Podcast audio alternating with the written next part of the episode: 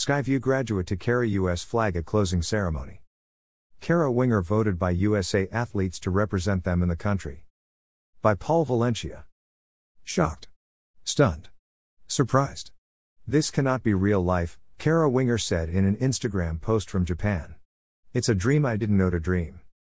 Recognition. Regard. Respect. Kara Winger, a four time Olympian who grew up in Vancouver, graduating from Skyview High School, will carry the United States flag in the closing ceremony in Tokyo on Sunday. The javelin thrower was named the flag bearer after a vote of Team USA athletes.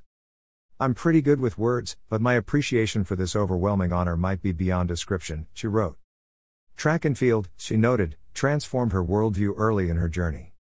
Traveling the world for this simple and awesome sport we do has exposed me to countless cultures, allowed me to form priceless relationships with competitors from other countries, too, and showed me time and time again that athletics is about so much more than athletics.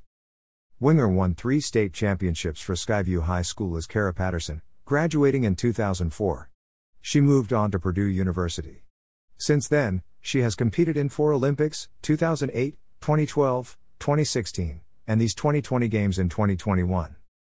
Winger noted in her social media post that she has never made a final in the Olympics, let alone earned a medal. But she wanted to take the time to shout from the rooftops one of her favorite quotes, from Pierre de Coubertin, the father of the modern Olympic Games. The important thing in the Olympics is not winning but taking part. The essential thing in life is not conquering but fighting well. She is proud to represent all Olympians. Every athlete has endured, has had to overcome challenges. This year, in particular, is special after the postponement of the Games last year. We all freaking made it here, she wrote. Personally, Winger had to rehabilitate a knee after tearing a ligament last summer. I'm still crazy proud to be wearing this uniform again at all, she said.